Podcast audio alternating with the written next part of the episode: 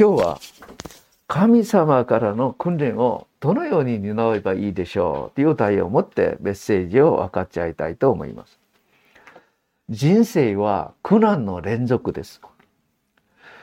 呼ぶ記古書7節に見れば、人は苦難のために生まれたという。人は苦難を受けるために生まれたと。それほど人生は苦難が多くあります。苦難は誰も嫌がります。ところがなぜ苦難があるでしょう？そのもともとは創世紀3章から始まったんですけど、苦難を受ける大きな部分は私たちの罪と過ちのゆえに来るんです。もう一つの部分があるんですけど、これは神様が訓練をするために与えてくださることです。ですから苦難を担う時、この苦難は私の罪過ちのゆえにある苦難なのか、神様が訓練の目的として与えられた苦難なのか、その対応が違います。私の罪過ちのためだったら、悔い改めなきゃいけない。しかし、訓練のために与える罪だったら、変に助ければ、これは余計に邪魔になる可能性もあります。だから、ああ、苦難をある時に、これをどのように理解すればいいのかということが非常に大事ですけど、これは勝手に考えてはまだいけませんね。ですから、よく分別して、よく対応しなければいけないということです。2024年度新年の初めから教会でいろいろなことが起こってますね。私はこれは決して神様が知らない、神様をご存知でない空前に起こったこととは思いません。何か意味があるから何かくださったんじゃないかと思いますけど、私たちに与えられたこの苦難をよく対応して、まず私自身が成長し、また神様を喜ばせ、そして大きく用いられる私たちになれればと思います。じゃあ今日は神様からの苦難をどう対応するべきか。じゃあまず、神様は、神様が用いられるしもべは必ず訓練を持って使って、使いわれます。神様はなぜ自分の民を訓練されるのか。いや、例えば、イスラエル人たちがエジプトから出張エジプトしました。自由になりました。じゃあ、エジプトと関係なく、これから神の民としての素晴らしい見業、出エジプト19章、5節6節あなたたちは私に宝物だ。と、祭祀の王国になれという夢を持ってこれから導くんですけど、彼らの心には相変わらずエジプトの奴隷の状態です。いつも不平不満、また人が卑屈です。自己中心的な人です。そうしたら神の素晴らしい見業に用いられないんですね。それどうしたらいいんでしょう？ですから、神様は彼らを荒野で連れ出して、そこで訓練をし始めました。私たちも同じです。結婚をしたのに、夫と妻としての準備がまだできてない。だから神様は何をされるんですか？訓練されるんです。赤ちゃんが生まれたのに、母親と父親としての内面性が全くできてない。どうすればいいでしょうだから訓練をされます。会社に入社したのに、社員としての姿勢が全くできてない。だから会社で OJT って言ってオンドジャップトレーニングを 社員教育します。また皆さんマラソン選手、サッカー選手、野球選手、今訓練を受けてるところですね。日本が誇る大谷選手、もう訓練、練習なしでそれができたと思いますか？それはありえないんです。しかし、人々は誰も訓練を願いません。訓練は辛いからです。訓練をするときは今まで使ってなかった体全体の筋力、神経、生活習慣、すべてを、これを直さなきゃいけないからです。苦労しないで優しく幸せに訓練ができますか？訓練できません。しかし、辛い訓練だとしても、よく受けた人、ヨセフ、モーセ、ダビデ、この人たちは神様に立派に用いられました。聖書の中でも本当に素晴らしい人として用いられました。しかし、訓練がなかった人がいます。これはサウル王です。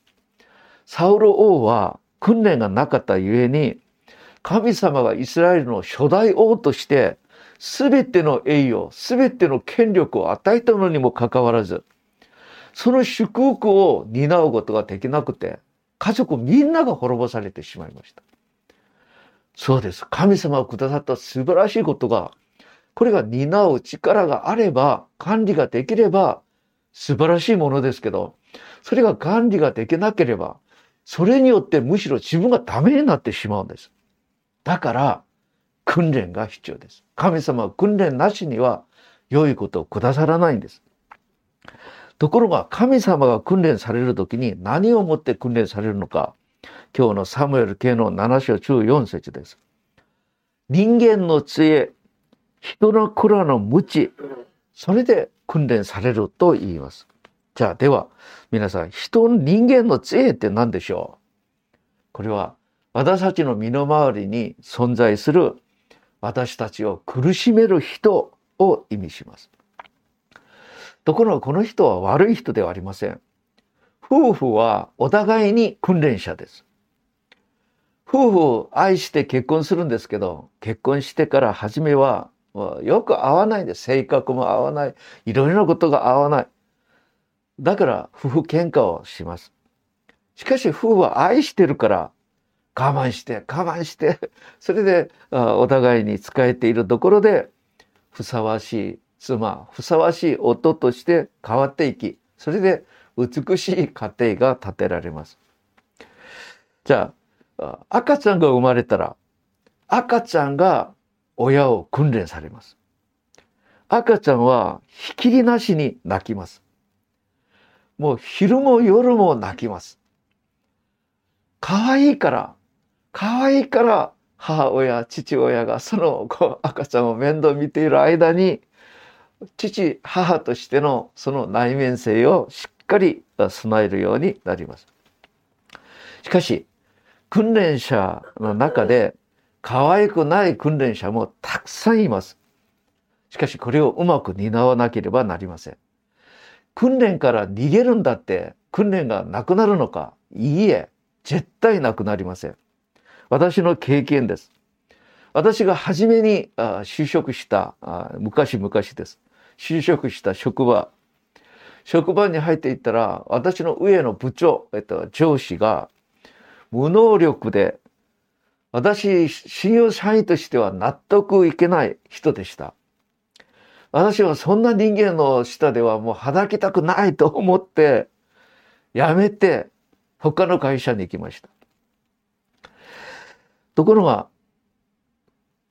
他のいた会社は、以前の会社の上部長よりもっとひどい部長がいました。いやー、大変だなと思い、深刻な状態でどうしようかと思いました。その時、息子が生まれました。いや、責任を、家庭の責任を取らなきゃいけない。まだ他のとこに行っても、職場はみんな同じだなと思いながら、なんとかそこで我慢してあやっていこうと思いました。そしたら、その上司が会社辞めてしまいました。それでそこで長く長く勤めることができたんですけど、それがサムソンでした。皆さん、神様が訓練のために与えてくださった人、環境、訓練のために与えられたのに、不平不満してそこから逃げたら、もっと難しいところに入れられます。もっともっと難しいところでその訓練をしっかり受けなければいけません。だから訓練だと思ったらそこで私が何を直せばいいのかしっかり自分自身を鍛えていく。その覚悟をしてそこで耐えていく。これが大事です。また人の子らの無知っていうこと。人の子らの無知は私たちが担う病気とか事故とか貧しさとか、まあいろいろな失敗の経験とか、いろいろな事件を通して訓練することです。じゃあ神様がある時はイスラエル人たちをパベロンの手に渡されます。それがエレミア29章11節11節です。主はこう言われる。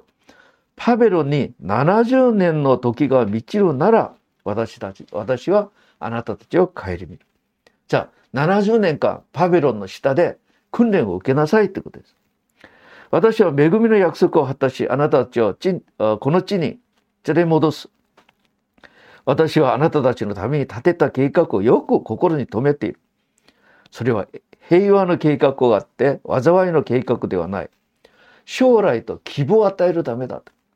結局、パベロンで70年間苦労することは、神様から与えられたイスラエル人たちの訓練だということです。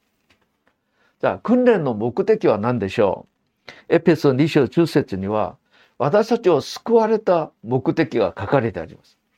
神様が前もって準備しておられた、その良い目的のためにあなたたちを救われ、そして神様の子とされたと言うんですけど、簡単に言えばそれは何でしょうか？二つです。第一の戒めと第二の戒め。神様の訓練の目的はこの二つです。第一の戒め。神様を愛しなさい。また神様に仕えなさい。二番目。第二の戒め。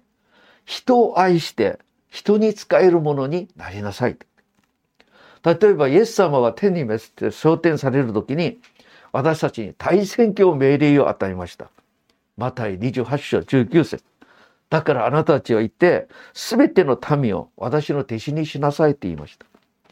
さあ、この神様の命令に従うことが、神を愛すること、神様を喜ばせることです。また、この命令に従うことは、人を救って天国に導くことですから、これは第一と戒め、第二の戒めが当時に成し遂げられることです。ところが、すべての人をイエス様の弟子にするためには、まず私自身がイエス様の忠実な弟子にならなければいけません。私は時々こう思う時もあります。なぜ神様が私たちに伝道しなさいと言わないで、弟子にしなさいと言われたのか。皆さん、伝道は私が変わらなくてもいくらでもできます。例えば、列王記系の古書にナーマン将軍が出てきます。ナーマン将軍は重い皮膚病。まあ、今、他の言葉で言えば、雷病にかかった人でした。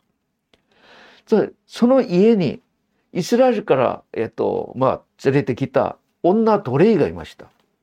この女奴隷がナーマン将軍を見て、イスラエルに行ったら、イスラエル預言者のところに行ったら癒されるはずなのに、と言いました。ナーマン将軍は自分の病気、病気の癒しがどれほど切実だったのか、その話を聞いて、すぐイスラエルのエリサのところに行きます。そこでエリサによって病気が癒されました。じゃあ、このように伝道は、その人の深刻的な問題をして、その問題を解決する方法を伝えれば、伝道ができます。じゃあ、今私たちは何ですか？私たちの全ての問題の解決はイエス・キリストです。イエス・キリストが答えです。それを伝えることなら、その人が癒され、救われ、できます。しかし、私たちの救いは、伝道だけで終わることではありません。大勢の人の中で伝道を受けて病気も癒されても、いくらでも信仰から離れる場合があります。福音書でイエス様についていたおびただしい人たちがいました。最後どうなりました？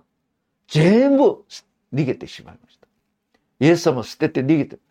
みんなが伝道されて、そして見言葉をいただいて、それで病気も癒されて、パン一つ、魚二匹で奇跡も見ました。しかし信仰から離れてしまいました。だから伝道だけで救われるのかいいえ、そうではないで。ですから私たちはイエス様の弟子にならなければなりません。しかし弟子は指導と話し、聞いて弟子になることではありません。弟子は成長しなければなりません。じゃあそのために私自身が弟子になったくらい、その人が弟子になります。伝道は一言で伝道できます。しかし、弟子は、この私自身が変わらない限り、その人は弟子になりません。今私ちょっとこのメッセージ中に思いました。今田さんが弟子になってるか？のぞみさんが弟子になってるか？弟子になっていなければ、私自身が今イエス様の弟子になってないからではないか。いろいろ思います。ぜひ弟子になってください。イエス様の弟子。ぜひぜひです。皆さん、弟子訓練ということは非常に大事です。大事なのは神様は必ず訓練を通して人々を立てたり、人々を使ってくださるんですけど、じゃあ、では、神の訓練をうまく受けるためには私たちはどうすればいいでしょうか？今日二つだけぜひ覚えてください。まず、私たちの、私の身の回りに行われた全てのことは、それは空前ではない。私を訓練するために神様がくださることだと信じて、それで私は全てを対応することです。周りに行われていることが全て偶然だと思ったら絶対訓練はできません。神様が私を訓練するためにくださったと、それを信じて、それで対応することです。だから、身の回りで何か起こったとしたら、まず神様に聞かなきゃいけない。神様、なぜですか？なぜですか？と聞くことです。そしたら神様は私たちにその意味、その理由を教えてくださるでしょう。じゃあ、その理由を分かったら、それを持って神の前、神様の前で毎日毎日自分自身を鍛えていく。それをどうして神様の働く、神様が計画されていることが成し遂げられます。神様は絶対善です。私たちを生かして、生かすためにくださることであって、私たちにチャンスを与えるためにくださることです。例えば、ルカの22章21節22節は、イエス様がイスカリティユダが隣にいるんで、隣にいるイスカリユダにこう言います。見よ、私と共に手を食卓の上に置いている者が私を裏切る者である。人の子は定められた通り去っていく。だが、人の子を裏切る者は不幸だと言います。二人がちょ、もう隣にいます。その人に直接この話をします。なぜでしょう？イエス様はイスカリユダを救いたかった。生かしたかったんです。だから非常にわかりやすく、具体的に教えてくださった。そしたらイスカリユダの立場でどうすればいいですか？あ、主よ、私は悪い思いをしてたんだけど、お許しください。私は悪いことしました。と言うべきでしょう。ところが、このように分かりやすく教えてくださるのに、取り戻さないで、自分の願い通りやってしまいました。結局、イスカリ・リューダは地獄の一番底まで落ちてしまいました。私たちが学ぶべき人物はダビデです。ダビデは油注がれてから苦難が始まります。少年ダビデはコリアテとの戦いで勝って戻ってくるときに、サムエル上の18章7節8節に、女たちが笑いながらかわいあ歌い交わした。サウルは天を打ち、線を打ち、ダビデは万を打った。比較するのは良くないんだけど、もう女たちが、もうそれで笑いながら、歌いながら、ダビデは万を打ったんだけど、サウルは千を打った。その話をしました。その日以来、サウルは激励して、悔しがりながら、サウルはダビデを妬んで殺そうとしたんです。サウルがダビデを殺そうとするときに、ダビデは王に対して悪感情を持って反逆したり報復したりしようとしませんでした。神様から立てられた油注がれた権威者を私が敵対するのは神に敵対することだと思って彼はサウルのことを全部避けていきます。逃げていきます。神様はこの旅での心を見ておられた。また、アブサロムが反逆した時に、ダビデは逃げて行きます。その時、シムイという人がダビデを呪います。サムエル系の16章10節です。その時、ダビデはこう言います。放っておいてくれ。主がダビ、神様がダビデを呪えと命じられたから、あの男が私を呪うのだと言います。神様がシムイを通してダビデ自身を今叱っていらっしゃるんだと思って、神様のメッセージだと思って、シムイを殺さないで、それを自分を反省する、鍛える、その道具として用いていきます。要するに、ダビデは自分の身の回りで行われる全てのことを神様からのメッセージだ、訓練だと思って、誠実に訓練を受けました。その結果、使徒行伝中三章22節見ますと、神様はこう言います。私はエッサイの子を私の心にかなうもの、ダビデを見出した。彼は私の思うところを全て行おうという。しかし、皆さん、新約でサウル、えっと、バウルってって、あと名前変わるんですけど、そのバウルは初代教会とキリストたちをもう迫害し、殺したりしました。その時、イエス様現れてこう言います。サムエル、使徒行伝26章14節サウル、サウル、なぜ私を迫害するのか。トゲ、トゲのついた棒を蹴ると、ひどい目に遭うぞ。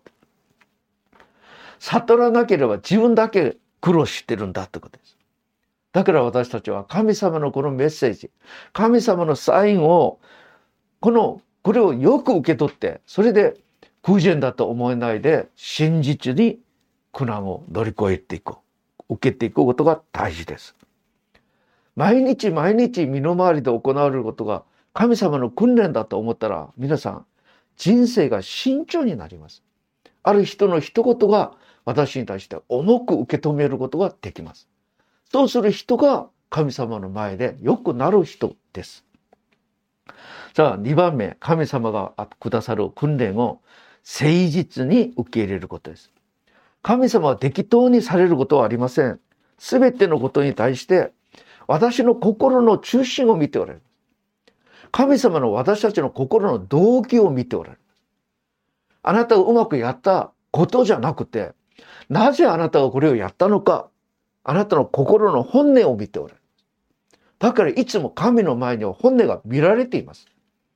注意しなければいけません。じゃあ神様は中東地域を飢饉から救うためにヨセフを準備されます。じゃあどう準備されるのか。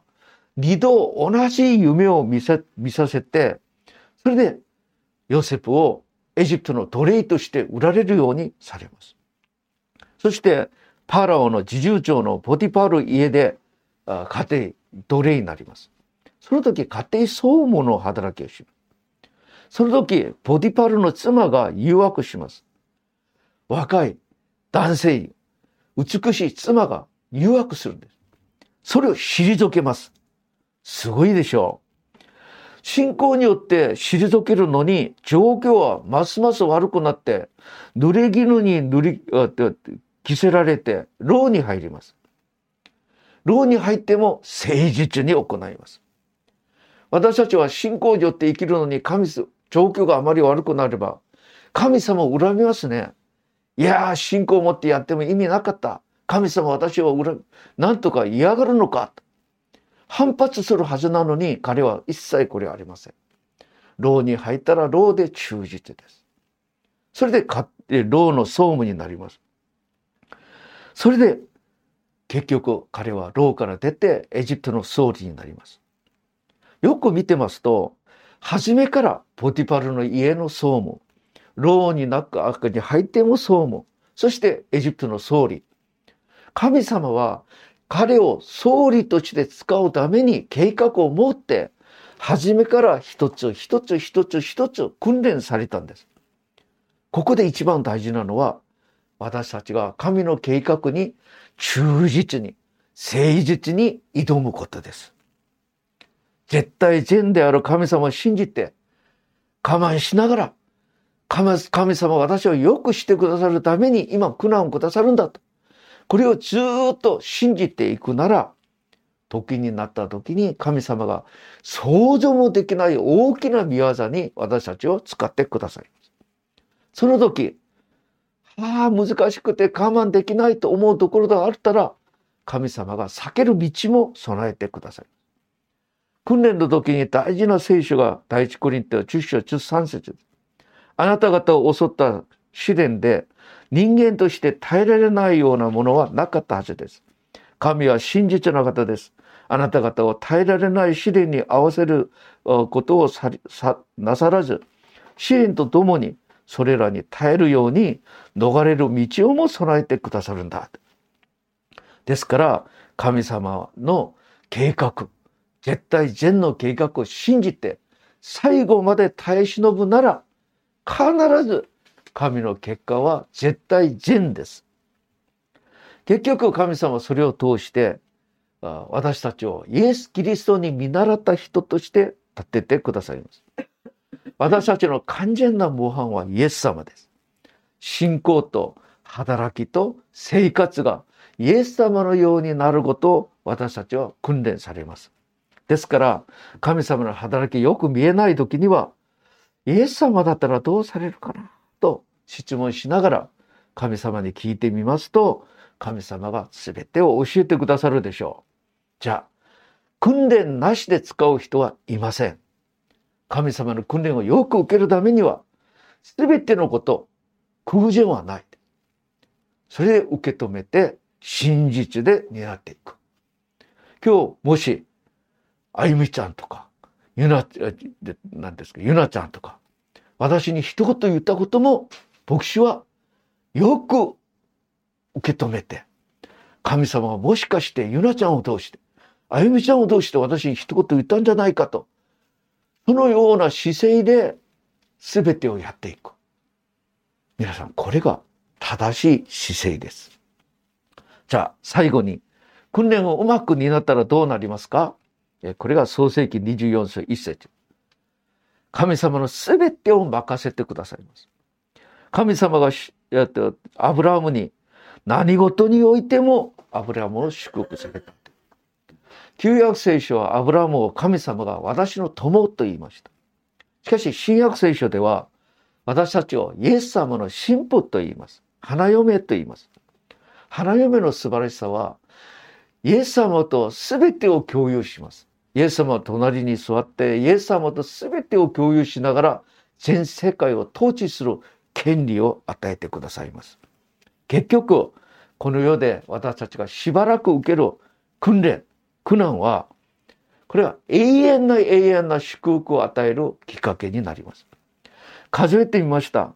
ヨセフは13年間訓練を受けました。それから80年間エジプトの総理として働きました。モーセは80年間訓練を受けました。それで40年間、えっ、と、素晴らしい働きができました。ダビデは20年間訓練を受けました。それでエルサレムで40年間王様としての働きができました。じゃあ、この中の詳しいことはまたいつかメッセージをしたいと思いますけど、皆さん、私たちがこの世の中で信仰を持って、ああ、神様早く何とかしてくれないかな。お金を稼ぐように、また出世させるように、成功するように、何か早くしてくれないんで、信仰はこんな浅いものではありません。軽々すぎるものではありません。信仰は永遠に祝福されること。この世の100年、天国祝福は永遠です。永遠に祝福されるため、また短い100年だとしても、100年間神様から立派に、立派に用いられる、使ってくださるためにくださる訓練だから、私たちはこの訓練をうまくうまく受け入れて、神様に用いられる、一番祝福される人になりたいと思います。ぜひともこの二つ、空前はない。すべて神様が私にくださるメッセージだ。もう一つは、それを受け止めて、誠実に、忠実に、それを担っていく。それできれば、私たちも立派になります。ぜひとも私たち、まずは私からやっていきたいと思います。お祈りいたします。主よ、新年の初めから私たちにたくさんのことが起こりました。これが空前ではなく、絶対善である神様が私たちにもっとイエス様に祈りなさい。もっと神様に近づきなさい。と導いてくださることだと思います。そして結局私たちに祝福してくださることだと信じます。私たちにはイエス様しかいません。すべてを通して、ただイエス様だけ委ねて、イエス様だけ愛する私たちにならせてください。イエス様の皆を通してお祈りいたします。アーメン。